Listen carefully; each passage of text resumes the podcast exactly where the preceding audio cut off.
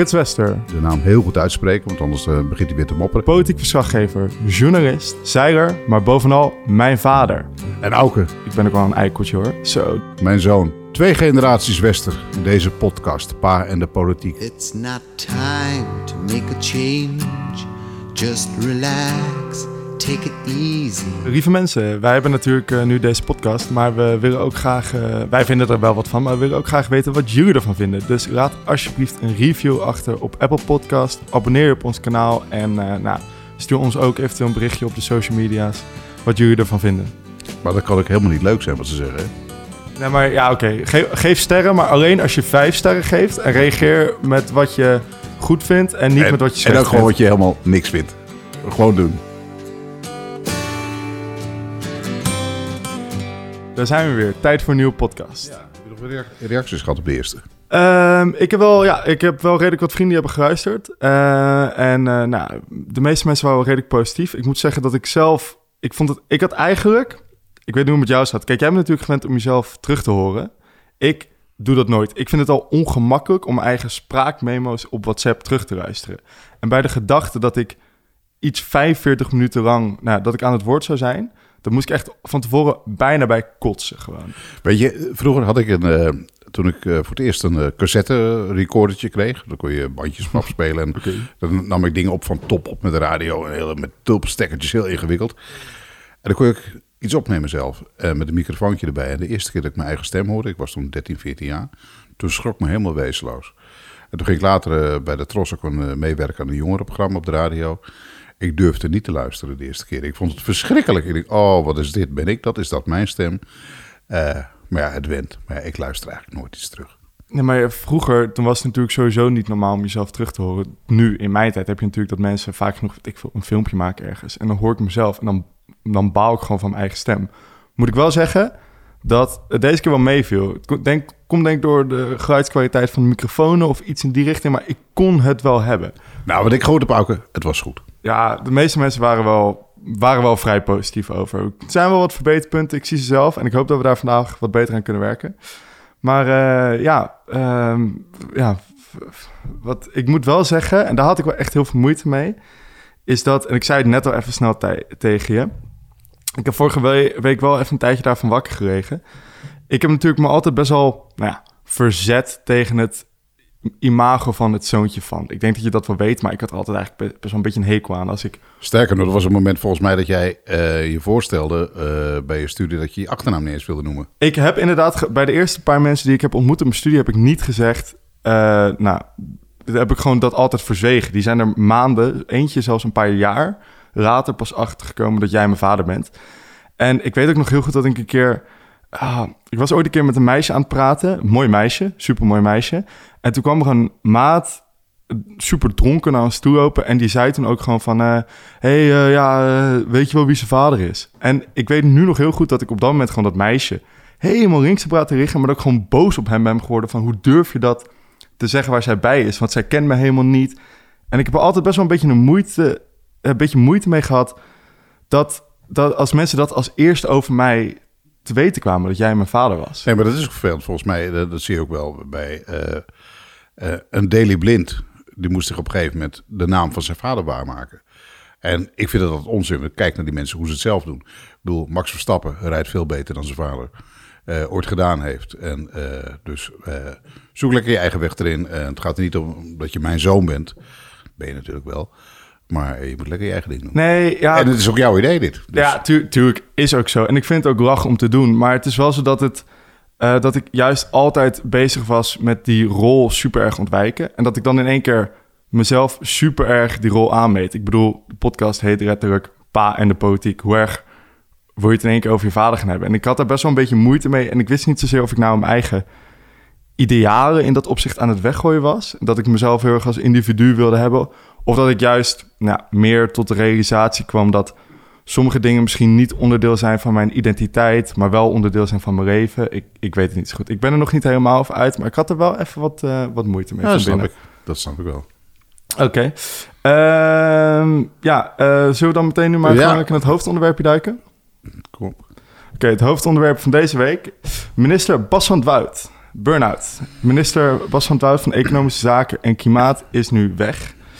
Uh, hij heeft een burn-out. Hij is nou, een paar maanden uit Mhm. relatie. Wat vind je ervan?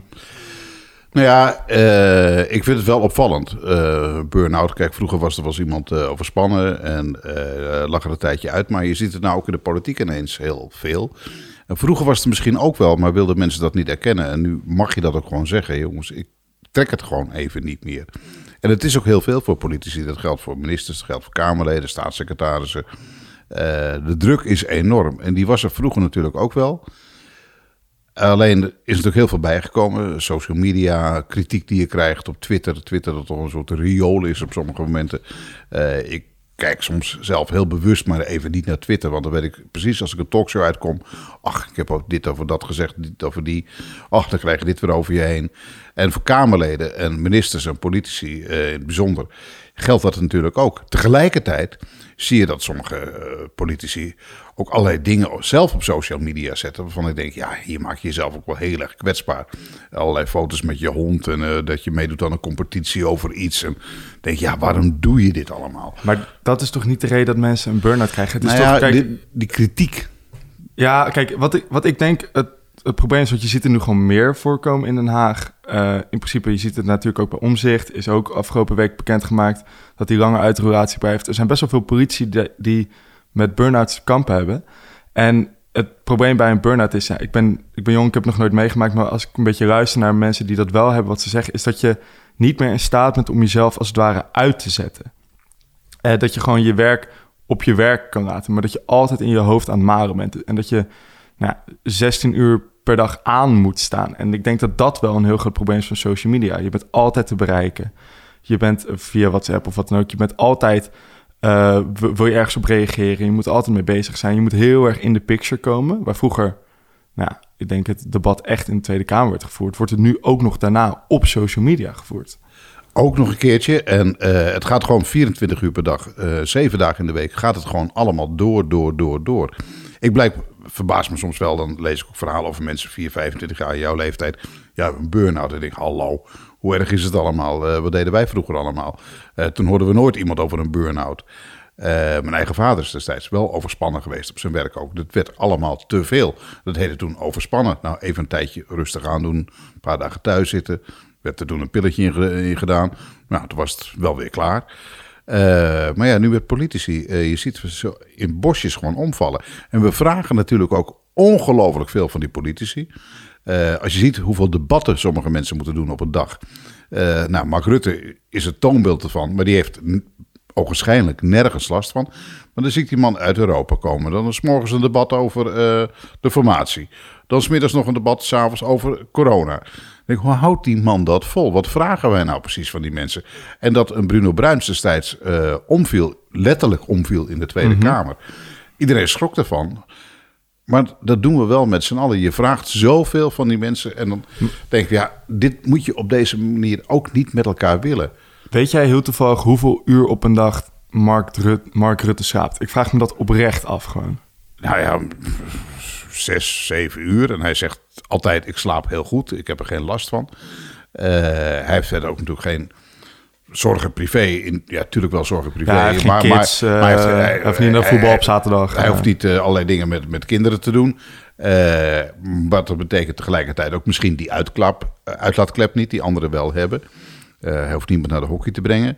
Maar het is onvoorstelbaar wat die man eh, doet allemaal. En ik heb dat vroeger ook wel gezien bij Ruud Lubbers en ook Wim Kok. eh, die ook een keer een tijdje er even een beetje aflag van...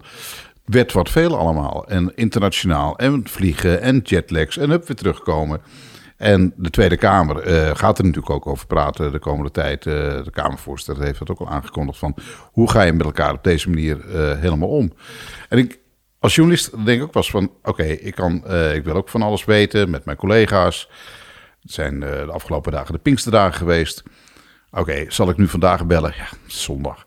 Het is de eerste Pinksterdag. Laat maar even. Het kan ook wel tweede Pinksterdag of die dinsdag daarna. Waarom zal ik die mensen nu allemaal lastigvallen? En die woordvoerders nog een keer, die ook natuurlijk weekenddienst hebben. Maar misschien hoeft het vandaag gewoon even niet. Kan ook morgen wel. Hoe ziet een gemiddelde week van een minister van Economische Zaken en Klimaat eruit? Want eindigt dat op vrijdag? Of gaat dat gewoon echt tot en met zondag en met Pinksteren door? je hebt maandag eh, hebben ze ministerstaf eh, op het departement. Ze moeten debatten voorbereiden. Ze moeten eh, debatten volgen, eh, voeren. Eh, ze moeten in eh, algemeen overleggen zitten. en commissievergaderingen. En natuurlijk dingen op het departement. Ook alles nog een keer lezen, aftekenen, weet ik wat allemaal. En dan de vrijdag de ministerraad. Het politieke overleggen. En dan ga je naar huis toe met nog een paar loodgieterstassen die dan thuiskomen. Ik eh, kende destijds politici, staatssecretaris Yvonne van Rooij. Die zei, oh zo leuk, er komt, komt vrijdagavond een chauffeur met drie tassen. Oh wat spannend, ga ik het hele weekend lezen. Ja, die had blijkbaar verder ook geen ander leven. Maar dat is niet leuk. En ik ken ook staatssecretarissen, eh, ministers die zeggen... Man, man, man, een hele weekend ben ik bezig. Van 's morgens vroeg tot 's avonds laat. Ik heb geen tijd om in de tuin te zitten. En als ik in de tuin kan zitten met mijn gezin... dan moet ik stukken lezen. Dus Ja. wij vragen natuurlijk ongelooflijk veel van die mensen. Het moet allemaal formeel worden afgekaart. En als ze dan in de Kamer moeten verschijnen... en ze weten toevallig een bepaald feitje niet... dan zegt iedereen weer, ja, waarom wist hij dat niet? Je moet het ook allemaal lezen. Er waren natuurlijk ook ministers in het verleden die zeiden van... nou, eh, doe mij ieder stuk op één a viertje. Hans Wiegel, die wilde het nooit een stuk langer hebben dan één a viertje. Dat wist hij het ongeveer wel, dacht hij. Kon in die tijd allemaal. Maar dat kan vandaag de dag allemaal niet meer. Je moet naar talkshows toe, je moet op tv, je moet... Wij staan altijd als journalisten klaar met de microfoon van... nou, vertel me even hoe het allemaal zit. Dus het is ook wel heel veel. Ik heb zelf ook wel eens dagen dat ik denk... Hallo, ik ben vanmorgen begonnen met ontbijtnieuws. Ik ben zes uur opgestaan, half zeven voorgesprek, zeven uur in, in het nieuws.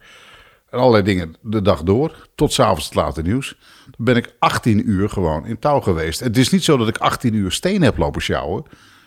Maar ik ben wel 18 uur bezig geweest. En kan ik nog geconcentreerd zijn s'avonds laat. Het is soms niet normaal. En dan zeg ik wel eens tegen de collega, de collega's de volgende dag... ja jongens, ik heb wereldtijdnieuws gedaan. Ik ben nu thuis even aan het werk kun je zo meteen dat en dat doen? Ik zei, nou, eerst even een klein tukje doen op de bank. Ja, geen tukje doen op de bank. Ja, ik val gewoon om. Eh, nou, dan ben ik gewoon journalist. Ik heb niet die verantwoordelijkheid van de minister. Maar jij bent er in de vragensteller. Je bent niet eens de vragen antwoorden. Precies, maar Maar zij moet nog veel, veel meer weten. Het is toch wel interessant dat jij dat zegt. Want is het niet... Kijk, jij bent nou ja, letterlijk de persoon die hun gedeeltelijk de vragen stelt. Richt een gedeelte van nou ja, de, de, de schuld dat zij het zo druk hebben. Niet ook gewoon bij jullie journalisten dat jullie het hen zo druk maken. Nou, wij kijken naar de actualiteit en die wordt weer bepaald door de Tweede Kamer en alles wat er omheen gebeurt. En die, moeten, die vragen moeten zij ook beantwoorden. Maar het is inderdaad soms wel veel. En ik vind dat je dan soms ook wel wat eh, ja, eh, respect, respect mag hebben, voor, eh, mag hebben voor die mensen die dat soort dingen moeten doen.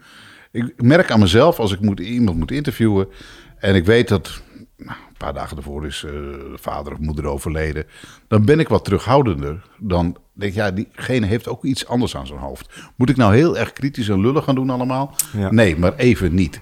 Eh, maar er zijn ook eh, collega's die daar wat, wat, wat harder in staan. Ja, maar, ja het zal wel. Ze- hij of zij is toch minister?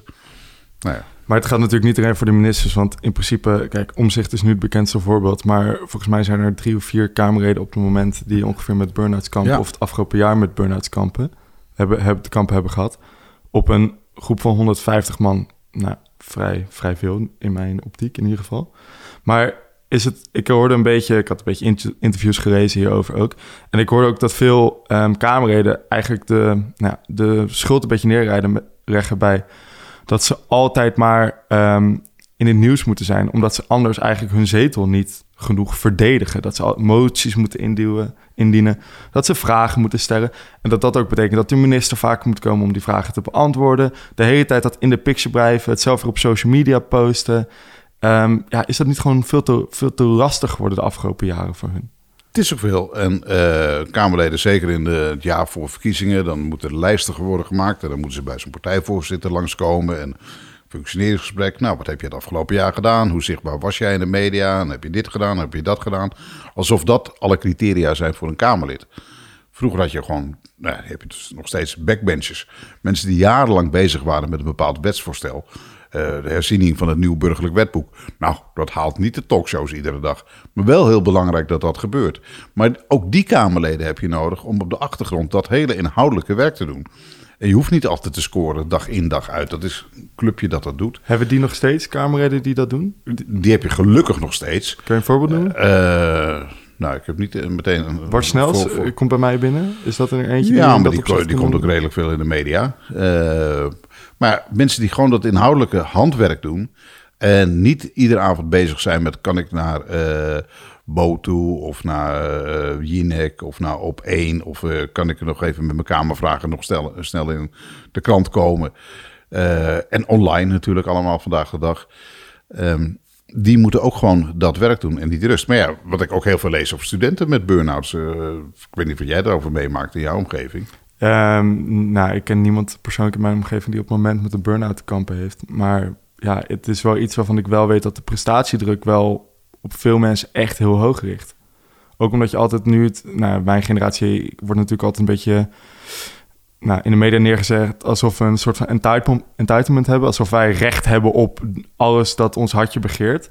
Maar er zijn heel veel mensen die, denk ik, nou, juist omdat dat idee bij de rest een beetje leeft, het gevoel, ik kan niet mee en ik, heb, ik ben niet goed genoeg. En je ziet natuurlijk door social media, word je constant de hele dag door geconfronteerd met het perfecte leventje van anderen. Ik veel, een mooi lichaam uh, van een of ander meisje op Bali en dan, dan zit je zelf een zak chips, chips te eten. Dan denk je, ja, waarom ben ik dat niet? En ik denk dat daar heel veel mensen onzeker van worden, prestatiedruk van krijgen, altijd het gevoel dat ze aan moeten staan. Rijdt dat door, tot burn-outs? Nou ja, ik zie het nog niet, maar ik denk dat op, op de lange termijn dat zeker wel mee kan gaan wegen. Ja, kijk, er liggen nu wetsvoorstellen in de Tweede Kamer klaar. Uh, om mensen het recht te geven uh, even onbereikbaar te zijn ja. voor een werkgever. Uh, van sorry, tuurlijk, ik heb een telefoon van mijn werk gekregen, maar ik ben er even niet. Ik vind het zelf altijd wel. Ik bedoel, mijn telefoon staat ook 24-7 aan. Dat is een telefoon van RTL. En als er s'nachts iets gebeurt, stel er valt ergens een grote bom of zo'n grote ramp of politiek iets.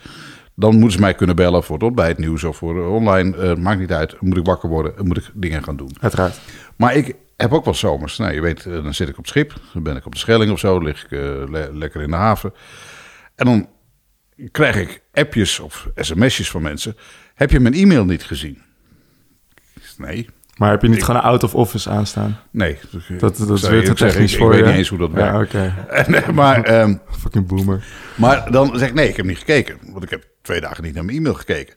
Ja, maar ik heb je een e-mail gestuurd. Ik zei, nou, maar als het echt belangrijk is, bel me dan even. Dan ben ik altijd bereikbaar. Maar ik ga niet de Ja. hele dag naar mijn e-mail kijken. Daar heb ik helemaal geen zin in. Ja, maar bedoel, mensen, mensen vinden bellen super eng, hè? Ja, super- Mijn generatie die, die wil gewoon niet Nee, maar bellen. dan Als gaat je- het over mijn collega's. Ik bedoel, Ja, me bellen. Ja, maar alsnog, of- bellen vinden mensen echt eng. hè. Heel confronterend om in één keer gewoon alles in één keer in één zin Ja, te maar moeten zeggen. Zei ik, zei ik me vroeger, en dat klinkt vroeger als een oude lul. Als je op vakantie Uiteraard. was drie weken, dan belde je toch ook niet de postbode op van... hey, heb je nog wat brieven in de bus ja, gegooid? maar dit is natuurlijk een, dit is een Ja, nee, metafoor maar- maar van niks, hetzelfde als e-mail. Helemaal nergens op. Maar dat is toch hetzelfde als e-mail? Als jij mijn e-mail stuurt, dat, weet toch niet, dat wil niet zeggen dat ik de hele dag naar mijn e-mail moet zitten kijken. Oh, meteen moet gaan antwoorden. Hallo, ik ben het zeilen, ik ben op vakantie.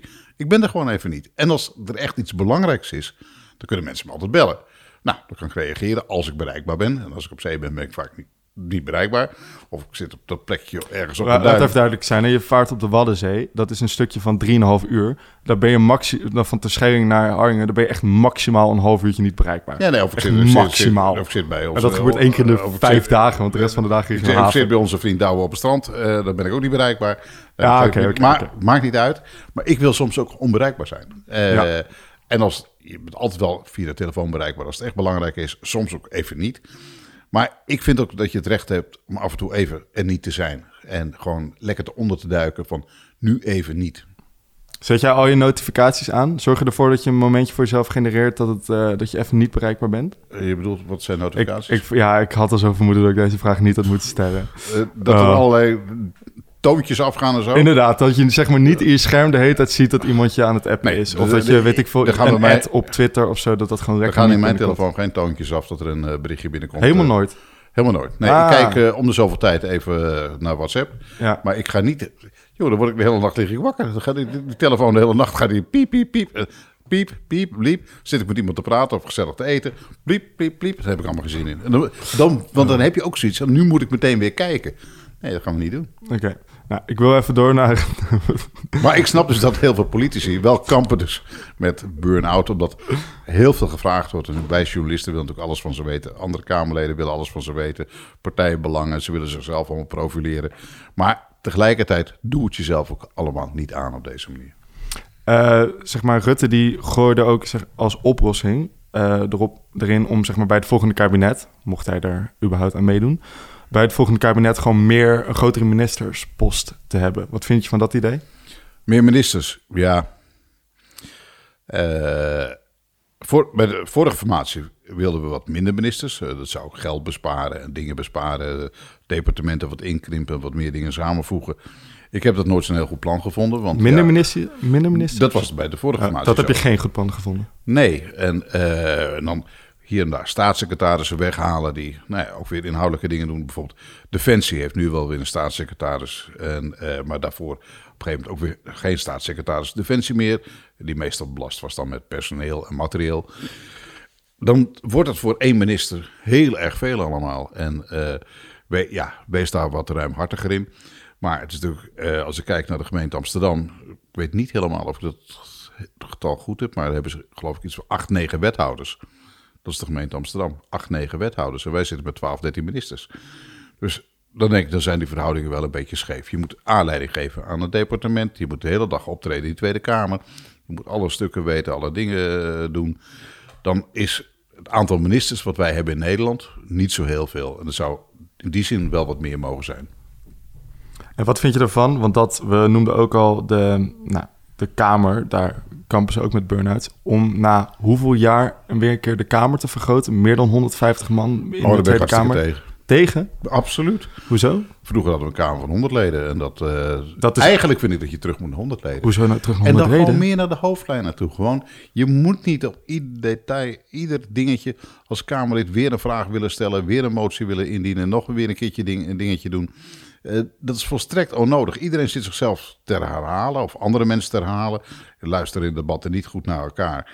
En stellen weer de vragen voor de bühne, voor de achterban weer, die door een andere lang gesteld zijn of lang beantwoord zijn.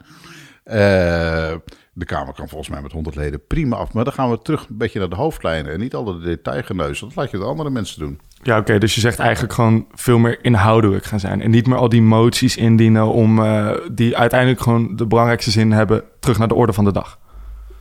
Ja, eh, gaat over tot de orde voor de dag weer. Kijk nou eens bijvoorbeeld naar de hoeveelheid Kamervragen. Het is altijd van, heeft de minister gelezen die in die kranten dat en dat eh, radio- of tv-programma gezien, dat en dat en dat. Nou, oh, lekker belangrijk. Allemaal lekker scoren op de actualiteit. En niemand is meer. Die, de beantwoording kost heel veel tijd, kost heel veel ambtenaren, kost ook heel veel geld. En niemand is eigenlijk geïnteresseerd in het antwoord. Dus heel veel jongens, perk jezelf ook een beetje in, dames en heren. Perk jezelf een beetje in bij dat soort dingen. En eh, vraag niet altijd naar de bekende weg van heeft de minister gezien dat, zo ja, waarom wel, zo nee, waarom niet. Dan denk ik, nou, wat wil je hier nou precies mee? En eh, dat kun je, als je daar wat eh, veel in inperkt, dan ontlast je zo'n departement, dan ontlast je zo'n minister, zo'n staatssecretaris. En als het debat er echt om gaat, stel dan die vragen. En natuurlijk zijn er Kamervragen die je moet stellen, daar is de Kamer ook voor. Maar het kan echt wel een stukje minder hoor.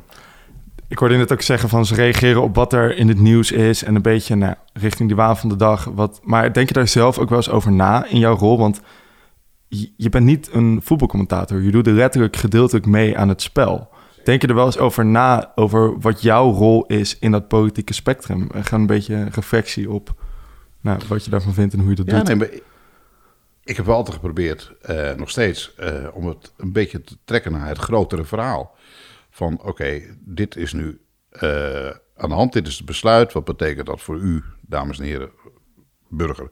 Morgen, wat zijn de effecten daarvan en waar komt het door? En nou, wie moet u de schuld geven of wie mag u dankbaar zijn?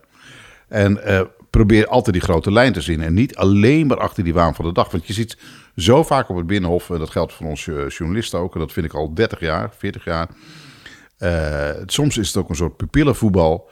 Iedereen rent achter de bal aan. En heel veel mensen weten niet meer waar de bal nou precies is. Het is ook een soort kluitjesvoetbal geworden. En ik probeerde altijd net even een stapje achter te zetten. En even het doorkijkje te geven naar hoe verder. Maar soms is het natuurlijk zo. Dan moet je dingen gewoon melden. Vandaag is dit besloten. Oké, nu gaan we dit doen. Nu gaan we dat doen. Eh, dat is het nieuws van de dag. Maar voel je dan niet ook verantwoordelijk wanneer je dat soms verkeerd doet? Want ik denk, nou ja, we hebben nu natuurlijk de Als ik iets toeslagen. verkeerd doe, eh, voel ik me altijd verantwoordelijk. Ja, is dat zo? Maar waar- wanneer denk je daar überhaupt dan over na? Als je dan denkt van, oh, dit had ik beter moeten doen. Heb je daar een momentje voor, voor jezelf, dat je nu even nou, gaat zitten nadenken of als het ware? Nou ja, dat probeer ik wel, vaak wel. En dan eh, kijk- kijken collega's ook wel eens naar mij op de redactie. Wat ben je aan het doen? Ik zeg, nou, gewoon niks. Ik ben aan het nadenken. Heb je dat ingepland voor jezelf of doe je dat na, na, waarna je het... Nou, ik, keer- ik heb ooit was ik, eh, moest ik een congres voorzitten en er was de toenmalige, ik geloof, voorzitter van ABP, die sprak daar. En die man was, een oudere wijze man en die zei van ja, ik eh, boek altijd één uurtje per dag eh, helemaal uit mijn agenda en dat is mijn lumbeluurtje. En dan ga ik soms een eentje wandelen of ga gewoon in een bureaustoel zitten niks te doen. Dan kijk ik een beetje naar de lucht of ga, ga wat poppetjes tekenen op papier.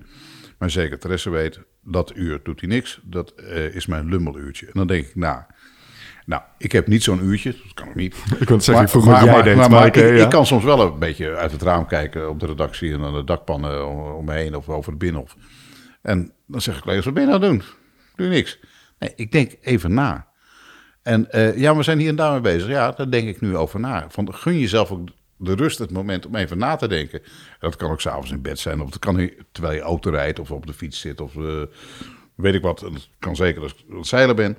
Maar gewoon even soms nadenken en dingen doorschakelen. Want politiek is vooral ook schaken van oké, dit gebeurt er nu, wat zijn de volgende zetten, wie gaat wat doen. Maar heb jij dat niet met je studie, dat je af en toe even, van, nou gewoon even rustig nadenken, even het boek dicht en nu even niks. Nou, ik doe twee keer per week, heb ik het voor mezelf ingepland. Ik doe het één keer aan het begin van de week en dan ga ik de vorige week door. En ik doe één keer een gesprek eh, op donderdag met een eh goede eh, vriend van me. En dat noem ik een accountability gesprek. En dan beha- behandelen we een, paar vragen. En daardoor ga je, hoor je ook jezelf hardop nadenken. Dat doe ik in dat opzicht. En daar merk ik heel erg van dat ik dan duidelijker de lijn krijg over de, nou, de wat grotere tijd heen. Dat ik dat goed kan bespreken, dat ik wat meer ga plannen ook. Maar ik wilde eigenlijk ook nog een specifiek voorbeeld aan je vragen. Want, eh, waarin je dan misschien over, na hebt gedacht over je eigen rol erin. Want we hebben nu natuurlijk nou, nog steeds de toeslagaffaire. Van de week werd natuurlijk bekendgemaakt dat de mensen die gedupeerd zijn... al hun schulden uitbetaald krijgen van de staat. Supergoed nieuws voor die mensen. Want, nou, de staat neemt ze over. Ja, de staat neemt ze over, sorry. Je bent Maar- ze niet meteen kwijt. Nee, oké, de staat neemt ze over. Hopelijk zo snel mogelijk. Hopelijk worden al die mensen goed mogelijk geholpen. Maar daar is natuurlijk in dat hele toeslagenaffaire verhaal... daar is eh, door de jaren heen... is dat eh, gedeeltelijk ook ontstaan... doordat iedereen achter de bal aan aan het rennen was... en niet meer echt bezig was met wat er nou eigenlijk op het spel stond.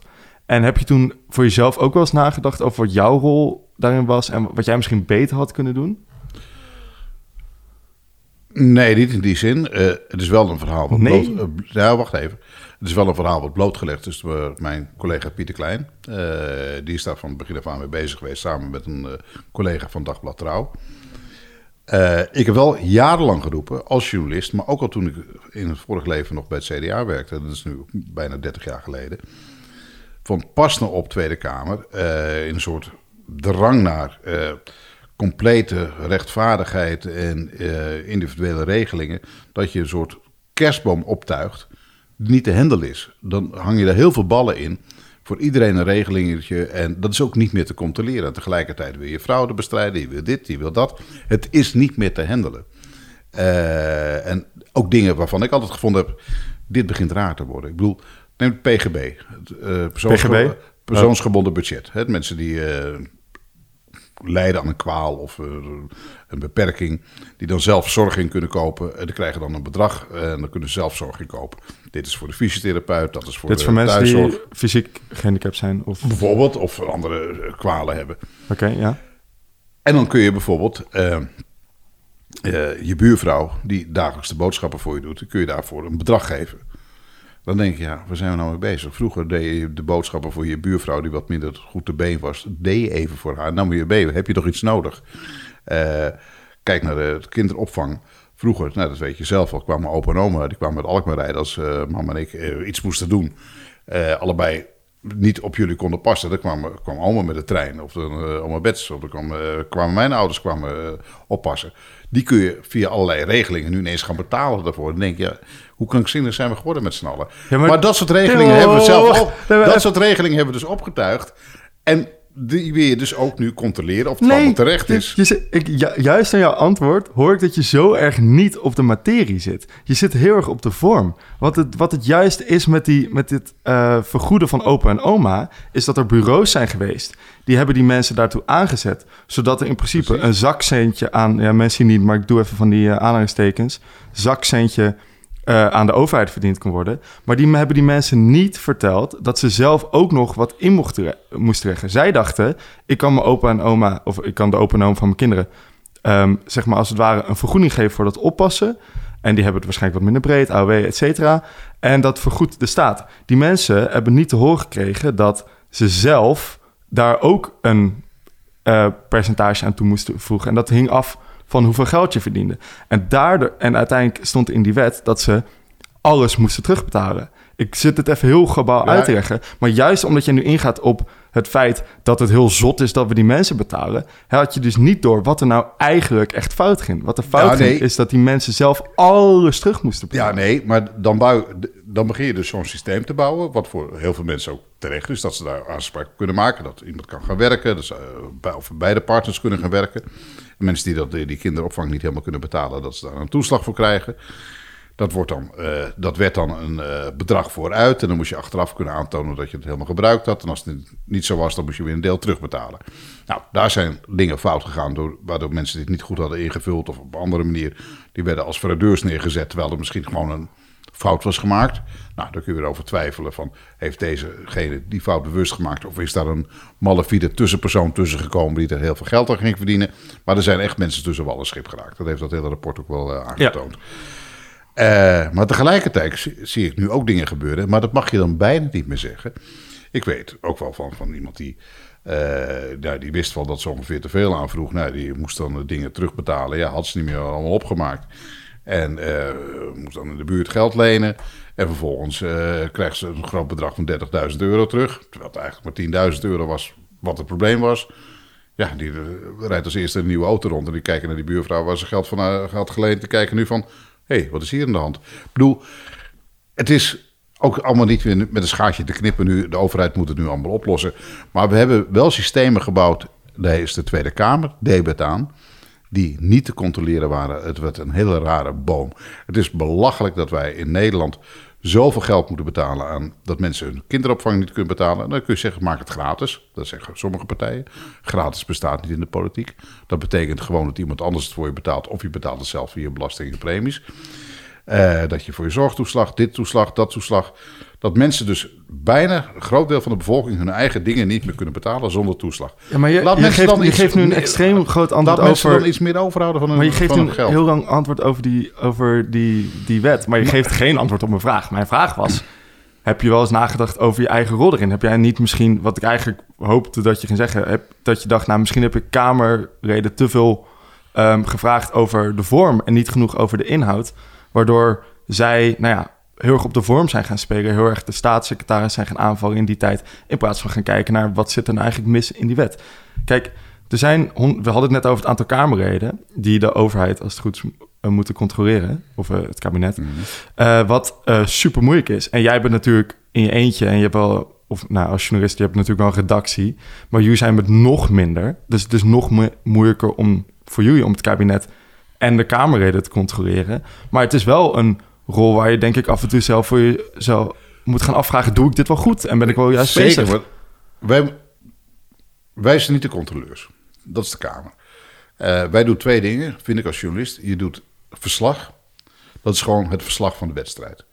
Van, kijk, eh, Ajax speelt tegen Feyenoord. eh, het werd 3-0 eh, of 3-2 of 3-3. Die en die hebben gescoord en de wedstrijd is als, als volgt verlopen. Vervolgens ga je een volgende stap zetten. Van hé, hey, die wissel in de rust, die was raar. Wat is daar gebeurd in de Ja, kleedkamer? helemaal Nee, maar wacht even. Je doet verslag, dus je moet ook vertellen gewoon... A, wat heeft de Kamer besloten?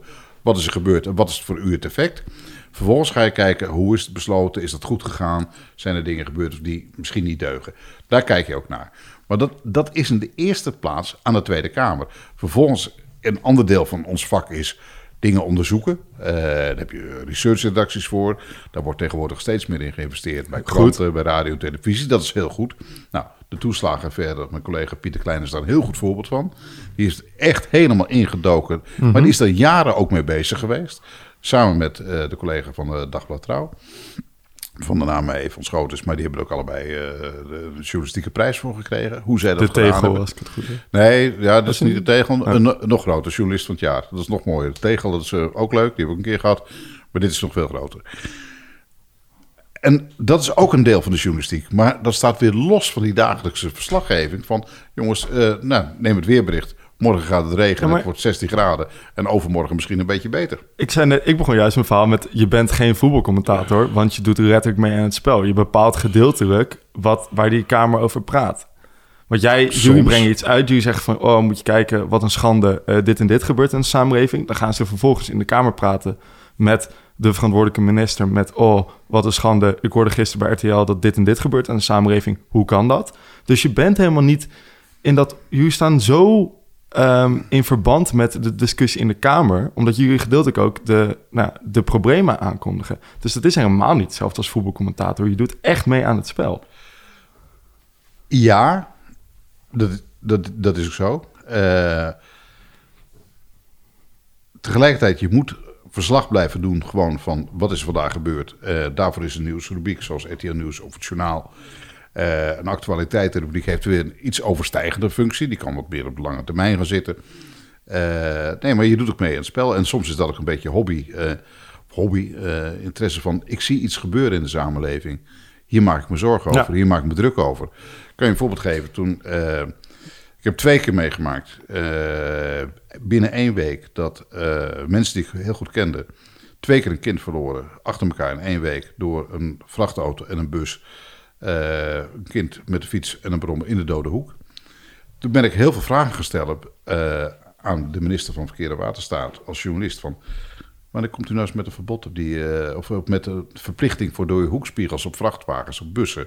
Kamerleden ingezet daarvoor. En die ge- vragen gingen stellen daarover. En die bij begrotingen iedere keer gingen vragen: wanneer komt er nou eens een wettelijke verplichting? Nee, dat mag nog niet van Europa. Fuck Europa op dat moment. Als je dat twee keer hebt meegemaakt. En eh, nou ja, dan ben je dus ook vanuit een maatschappelijke interesse daarmee bezig. En dat is, dit is een voorbeeld. En dat geldt bij heel veel voorbeelden. En zo hebben heel veel journalisten natuurlijk, eh, los van mezelf, zijn er ook mee bezig. Want ik zie daar iets gebeuren. Ik ben, heb toevallig affiniteit met de agrarische sector of met de milieubeweging of met dat of dat. Dan maak je je keuzes in. En eh, nou, zo, zo doe je wel mee aan het spel, dat is waar. En ook door de selectie van onderwerpen doe je natuurlijk mee aan het spel. Wat zenden we vanavond wel uit, wat zenden we niet uit? Nou ja, er zijn ook eindredacteuren die erover gaan en hoofdredacties en andere collega's. Maar zo ben je daarmee bezig. Ja, maar ik vond wel bijvoorbeeld weer toepasselijk dat jullie maken best wel... ehm, je- nee, natuurlijk moet je die afweging maken. Je hebt maar, wat is het, een half uurtje aan... 20 bij- minuten. 20 minuten bij het journaal. Ja, dat is natuurlijk super kort. Maar bijvoorbeeld... Nieuws, niet journaal. Sorry, RTL Nieuws. eh, bij het RTL Nieuws. Eh, wat bijvoorbeeld, eh, we begonnen dit gesprek met iets heel anders, namelijk over minister Bas van het Woud, die een burn-out heeft. En dus letterlijk, nou, tijdelijk, kan je tijdelijk aftreden, kan je dat zeggen? Hij is eh, nu even weg eh, gedurende Ja. burn-out. Ja. Maar dat hebben jullie niet in het nieuws gebracht. Zeker wel. Volgens mij is dat die avond zelf met RTL Nieuws, is dat toen niet besproken. Jawel, hoor, dat hij een burn-out heeft. Dat hebben we allemaal gemeld. En online hebben wij een heel verhaal gemaakt. online ja. Over politici met burn-outs. Ja, je gaat niet in die 20 minuten... Keer, Nee, ja, natuurlijk niet. Maar er kwam wel iets voorbij van Gorilla's. Daar heb je een andere, andere 20 rubriek voor nodig. Maar wij hebben dat in het nieuws gewoon... Dan breng je gewoon het nieuws van minister eh in het Woud. Die treedt voorlopig af eh, vanwege een burn-out. Nou, hij wordt vervangen door die en die. En er komt ook nog een staatssecretaris extra bij, Ja. die en die. Ja, dat is gewoon even het feitelijke nieuws van de dag. Ja, oké, veel meer kan je er ook niet van maken. Daarvoor op inga ik trouwens. Inderdaad, vervanger Stef Blok. Ehm, voor de mensen die eh Stef Blok niet kennen, hij was op het moment eh, minister van eh, Buitenlandse Zaken. En hij staat best wel bekend als een grote grijze muis. Ik denk dat de meeste mensen die hem kennen, nou, misschien het best kunnen herinneren van het Zondag met Rubach fragment, waarbij hij met een sokpop aan het praten is. Stef Sok. Dat is nou, een hele onopvallende minister in principe qua persoonlijkheid. Dat is soms een verademing, zo'n minister. Ja, maar ik vraag me dus af, want ik heb even zijn cv opgezocht.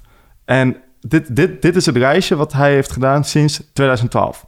Minister voor Wonen en Rijksdienst.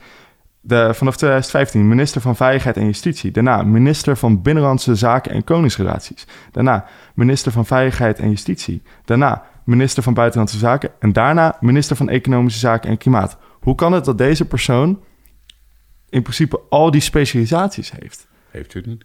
Maar ja, ik heb het opgezocht. Hij heeft bedrijfskunde gestudeerd. Dat heeft vrij weinig te maken met veiligheid en justitie, in mijn optiek. Ik snap economische zaken dan, maar veiligheid en Ja, maar- justitie. En hij is natuurlijk Kamerlid geweest en hij is fractievoorzitter geweest van de VVD. Een Is ook zo, ja. Dat is natuurlijk heel breed. Eh, en het is ook niet altijd. En hij heeft een aantal keren moest hij inschieten weer voor iemand anders die of aftrad of wegging Mhm. of eh, moest hij dingen waarnemen. Hij is wel heel breed georiënteerd. Het is niet een hele opvallende minister die nou even voor de bühne allerlei eh, stoere dingen doet. Maar wel iemand die inhoudelijk heel goed zich snel kan inwerken in een dossier. Maar het gaat in zo'n functie bij, alge- bij economische zaken ook vooral ook iemand die het politiek even aftekent. Er gebeurt natuurlijk heel veel met al die steunmaatregelen. Heel veel. Dat moet politiek worden afgedekt. Dat moet, dat moet politiek verantwoordelijkheid worden genomen. Eh, en dat kan hij prima. Ik bedoel, er hoeft niet altijd op economische zaken een econoom te zitten. Misschien soms eh, beter voor ik niet. zou, ik zou zeggen van wel juist, toch? Je wil daar toch Nou, iemand hebben die... Jorisma is eh, minister van Economische Zaken geweest. Nou, die heeft eh, de hogere huisartsschool gehad, geloof ik. Of nijverheidsschool. Maar die deed het toch uitstekend. En die was daarvoor Ja, minister van Verkeer en Hugo de. Jonge is basisschooldocent. De eh. docenten dus nu. ik bedoel, het is niet zo dat er. Soms is dat wel heel nuttig dat er een arts zit of dat iemand bij justitie een jurist zit. Maar dat hoeft niet altijd. En, maar het gaat er wel of- om of er iemand met een politieke blik zit. Die gewoon kan inschatten wat zijn de prioriteiten. Is dit verstandig, is dit niet verstandig? En altijd in samenwerking met al die ambtenaren die allemaal tot in detail gevormd zijn op die dossiers. Die inhoudelijk heel veel weten. Iemand moet gewoon met de hele kop view kijken van... Oké, wat gaan we doen? Is dit verstandig? En er moet politieke verantwoordelijkheid worden genomen. Nou, het kabinet is nu demissionair, dus hij kan dat prima weer op deze manier doen. Ja, oké, natuurlijk. En trouwens, gaat- hij heeft ook een bed and breakfast in Enkhuizen. Is dat zo? Ja? Oké, een eh, detailtje. Dus dat kan Oké, En hij is destijds al uit de Sponsort hij poli- ons dat we dit moeten vertellen? Of het, eh? Nee, nee, nee, nee, hij sponsort ons niet. We hebben nog geen sponsors. Maar eh, hij eh, wilde destijds uit de politiek, wilde gewoon wat anders genoemd, wat rustiger. En toen heeft Mark Rutte hem toch weer teruggehaald. En eh Stef, heb je even nodig weer. Ik hoor dat Mark Rutte een soort van kaartenbak heeft. Dat als hij dan een eh, positie heeft die gevuld moet worden, dat hij dan een naam eruit trekt. En dat er dan dus zo'n grijze muis als Stef Blok voorbij komt. Maar wat is mis met de grijze muis in de politiek? Nou ja, weet je wat het is? Ik vind het heel typisch voor misschien ook wel de afgelopen tien jaar Mark Rutte. Dat er is, zijn niet hele grote revolutionaire dingen gebeurd de afgelopen tien jaar.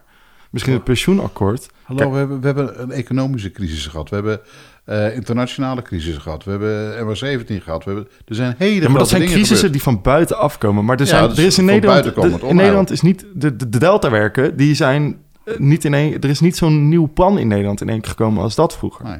Er is niet een hele revolutionaire wet aangenomen. Wij, wij, wij waren het eerste land wat homohuwelijk toestond. En we hebben, nu lopen we gewoon zwaar achter bij dat soort nou, onderwerpen in mijn optiek. En ik denk dat dat gedeeltelijk komt omdat we mensen als Stef Blok, een man zonder persoonlijkheid, op sommige functies neerzetten. Maar wil je dan iedere keer een soort halve revolutie in het land? Ik bedoel, het homohuwelijk, dat was hartstikke mooi. Eerst in Nederland. eh, Eerst in Nederland, eerst in de Eh, wereld. in de, wereld, dat bedoel ik. Eh, als eerste in Nederland, dus in de wereld. Ik bedoel, de euthanasiewetgeving, waar we liepen voor- voorop. Ja. Abortuswetgeving liepen we voorop. Nou, we willen altijd voorop lopen. Tegelijkertijd, als je nou gewoon de afgelopen jaren kijkt... we zijn een van de meest welvarende landen van de wereld. We zijn de top-economie zo'n beetje van, van, van West-Europa, de Europese Unie. Gaat het hier dan heel slecht in Nederland? Nee, helemaal niet. Maar wil je dan altijd van ene dag, hup, weer dit, dat... Oh, we moeten nog weer even scoren. We moeten het Songfestival weer even winnen met z'n allen. Nou ja, Kom maar toen het Songfestival natuurlijk niet. En dat was ook zeker niet gebeurd deze keer, heb ik vernomen. Maar het is wel... Ik vind het wel... Ik, ik ben trots op dingen als die ruime euthanasiewetgeving... als eerste de homohuwelijk voor Nederland. Dat soort revolutionaire nieuwe dingen erin. Alleen ik zie dat nu op het moment gewoon niet gebeuren. Waar zou je het willen zien dan? Nou ja, eh, eh, ik, wil, ik zou gewoon willen zien dat dat soort... Ik heb bijvoorbeeld, oké, klimaat. Klimaat, belangrijk onderwerp, vind ik. We ik lopen zou- voorop op de wereld als het gaat om watermanagement. Helemaal, ja, watermanagement. Maar we lopen niet voorop op de wereld als het gaat over hoe duurzaam ons...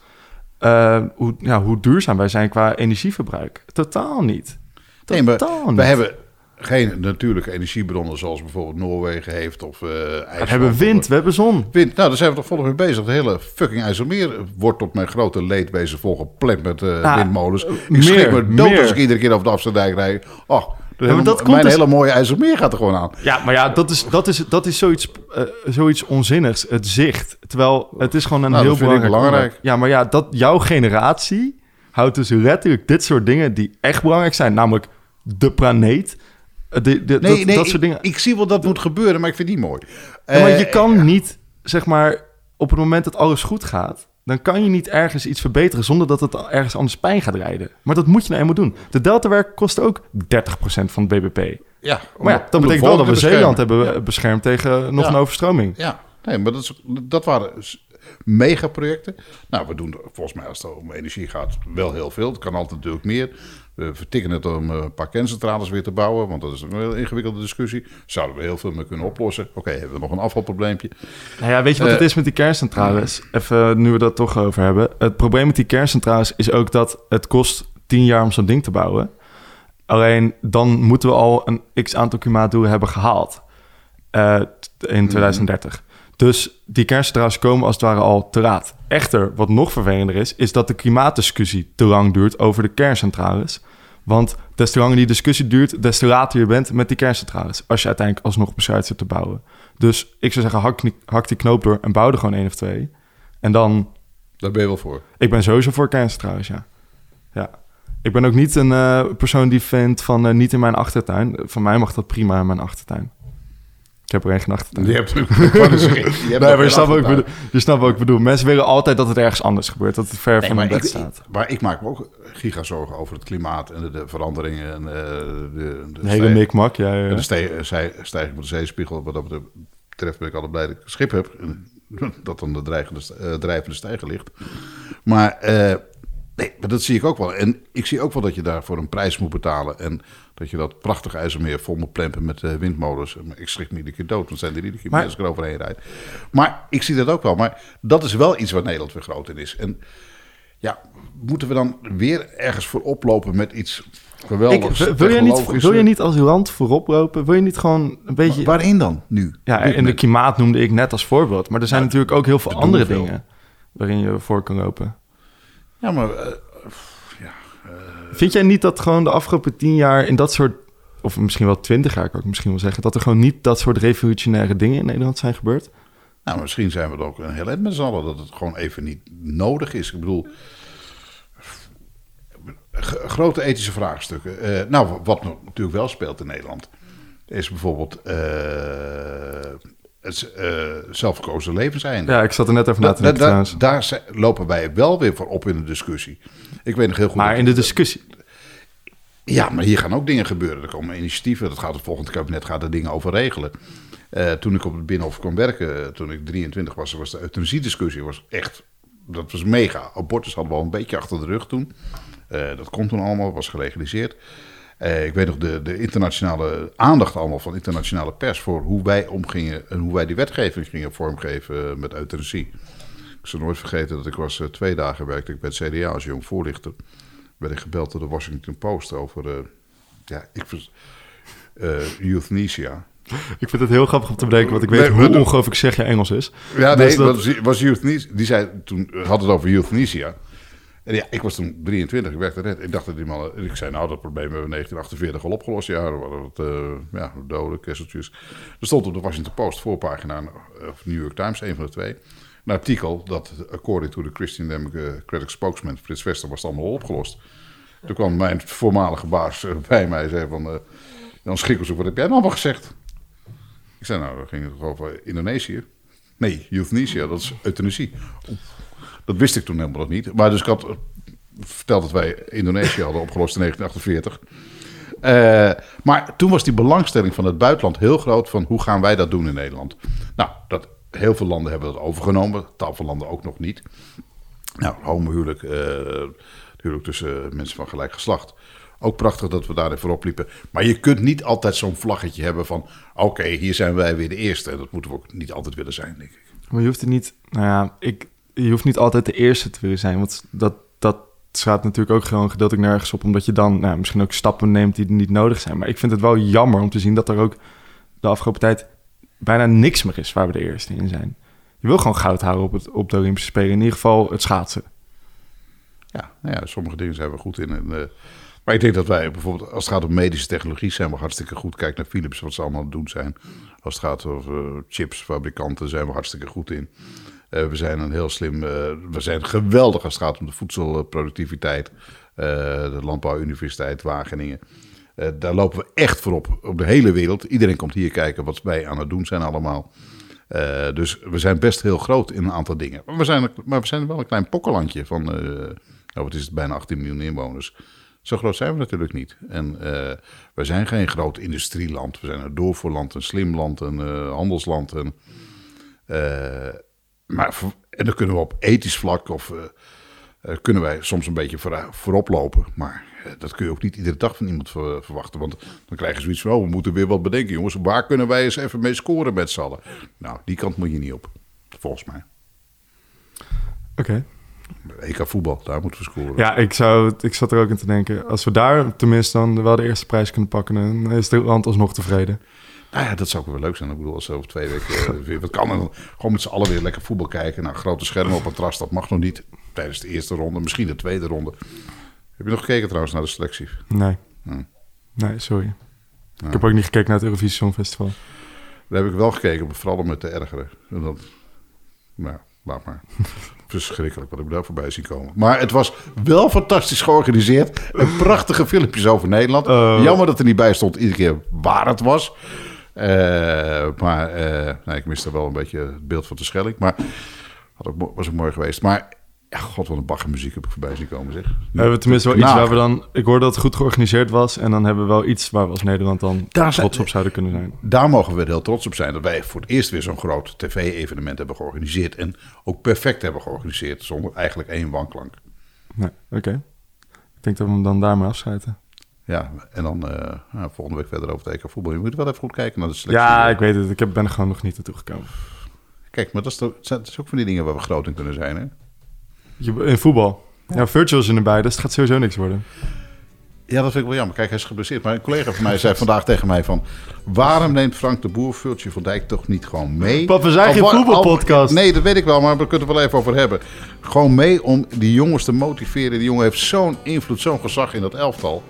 Eh, die kan ondanks zijn blessure gewoon... Dit was Spaanse Politiek. Bedankt voor het luisteren en tot volgende week. Nou, dan verder over voetbal. Nee, jongen.